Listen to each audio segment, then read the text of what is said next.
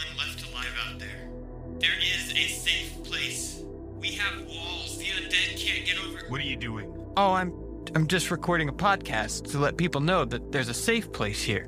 A podcast. But how? Oh, I'm using Anchor FM. It's great. There are creation tools that allow you to record and edit your podcast right from your phone or computer. Yeah, but isn't the distribution hard? No, Anchor distributes for you to a majority of podcast platforms. All you have to do is hit publish.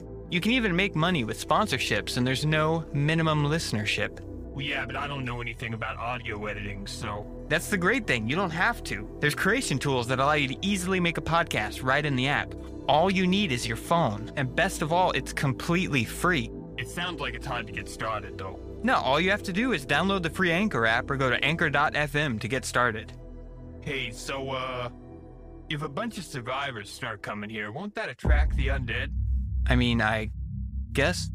So, what was that? Oh my god, they breached the walls! Alright, turn off the podcast. Everybody to your battle stations.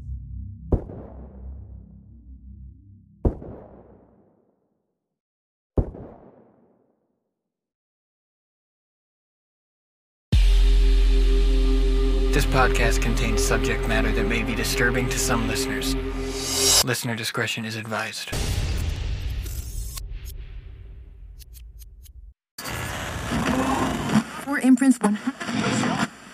One.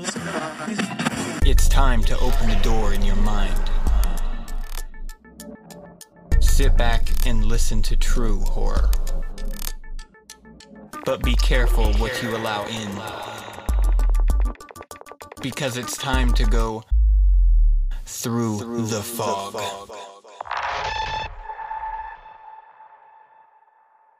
This week's story is I Wonder If My Wife Suspects Me, posted by user Andrew MJ Smith to r slash scary stories. I should wait until she is well and truly asleep, but tonight I just can't wait. At dinner, I slipped some crushed up sleeping pills into her soup, hoping she won't notice. Seems to work. As we sit on the couch watching some talent show garbage, I see her struggle to stay awake. First, her phone drops to her side. She reaches to pick it up, but instead, the momentum of her body causes her to crash into the couch and into what I hope will be a deep sleep. I carry her to bed. As I lay her head on the pillow, I give her a small kiss. I love you, she says to me in a mumble. I gasp before she turns and continues her slumber. With my wife out of the picture, I'm free to finish my deed. I enter the cellar to find the boy where I left him, lashed to the operating table. Bloodstains from precious victims pooled and dried around him, his mouth gagged. I lean in close, his fear palpable. Stay quiet, and I promise this will be over soon, I tell the boy. I don't even know his name. I take a razor and use it to make a small gash in his arm. Before he can scream, I put my finger to my lips and remind him of my promise. I then unbuckle his cut arm, releasing the wounded limb, making sure to get as much of the blood in the table and leather shackle as possible. I then undo his other restraints, first his other hand, and then I point for him to release his feet.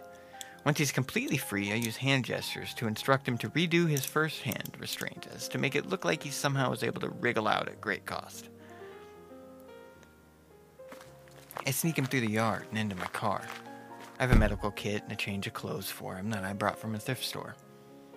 I try to get his name, but there's a language barrier that neither of us seem too bothered with. I dropped the boy off at a police station a few towns over. I doubt he'd go in, but I figured I'd give him a chance. Illegals tend not to trust the police. I return home and go to bed. It's just after four, and I have to be up for work at seven. My wife is still sleeping soundly. She'll most likely wake with me, and once I've gone to work, she'll discover her latest victim has escaped. I pray he will be the last. I don't know how many victims there have been, but I know that because of me, two of them have escaped. I don't know why she does it. I just know I can't bear to see her kill another child. It's a routine day of work. I return to see her car in the driveway. I wonder if my wife suspects me or that another one slipped through her grasp. Please, God, let this be the last.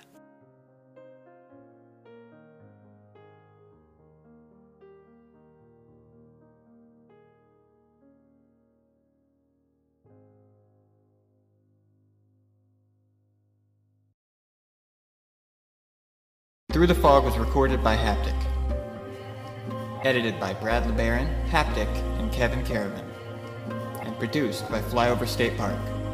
All stories are recorded either with the author's permission or with a Creative Commons share-alike license. If you like what we're doing, be sure to subscribe so you never miss an episode. You can find links to Haptic and Flyover at State Park's link trees down in the show notes. There you can find links to our podcast on other platforms, as well as Twitter and other social media and YouTube links. Redistribution or sale of this podcast is strictly prohibited without the express written consent of both Haptic and the story authors. Thank you for listening, and we'll talk to you next week.